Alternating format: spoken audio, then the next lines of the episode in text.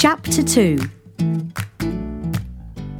But something else was happening as the princess grew up, and she came to realise more and more just how hard everybody outside the palace worked so she could have such a luxurious life.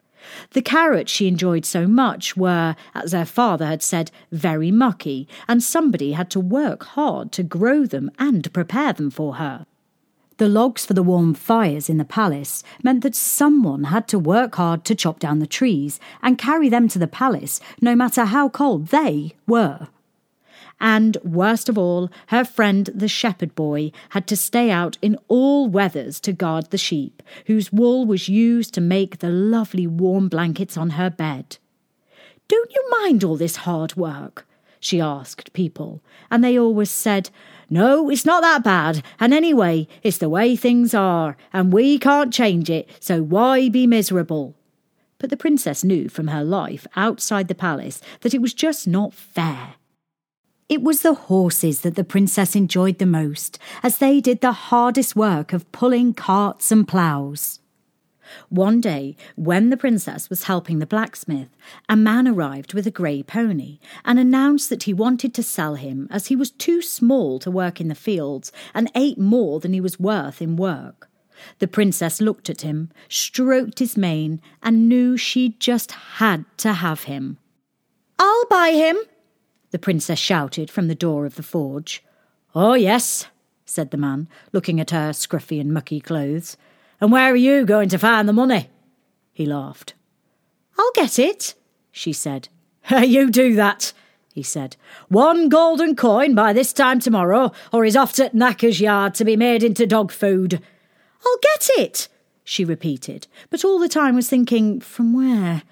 That evening at dinner, she decided to ask her father, the king, if she could have some money, but she knew that she had to keep the reason secret in case the king and queen found out about the time she spent outside the palace. Money? said the king, very surprised. What do you want money for? You have only to ask, and whatever you need is yours. You don't need to buy anything. I just thought, said the princess, that I might have some money so that if someone, say, a servant or a palace guard, did something especially nice, then I could give them some money. Queen Fussy was horrified. Give servants more money? They're paid already, and besides, coins are very mucky. The princess said nothing, just looked down at her plate and tried not to cry. Hannah watched her in silence, and as she collected her plate, she put a hand on the princess's shoulder. What was she to do now that the king and queen would not give her the money? She could not ask the shepherd boy, as he didn't have any money, so who could she ask? That evening, when she returned to the rose garden, Hannah and the other servants found her weeping. What is it, my lovely? asked Hannah, as she brushed the princess's hair. I need a gold coin to save a life, but the king won't let me have any money, she sobbed. Dry your tears, said Hannah. We will give you the money, said another of the servants, and to her astonishment, the servants all took small coins from their pockets, and when they were counted together, they came to exactly one gold coin. But I cannot take your money, the princess said. I have so much and you have so little. Yes, you can, insisted Hannah.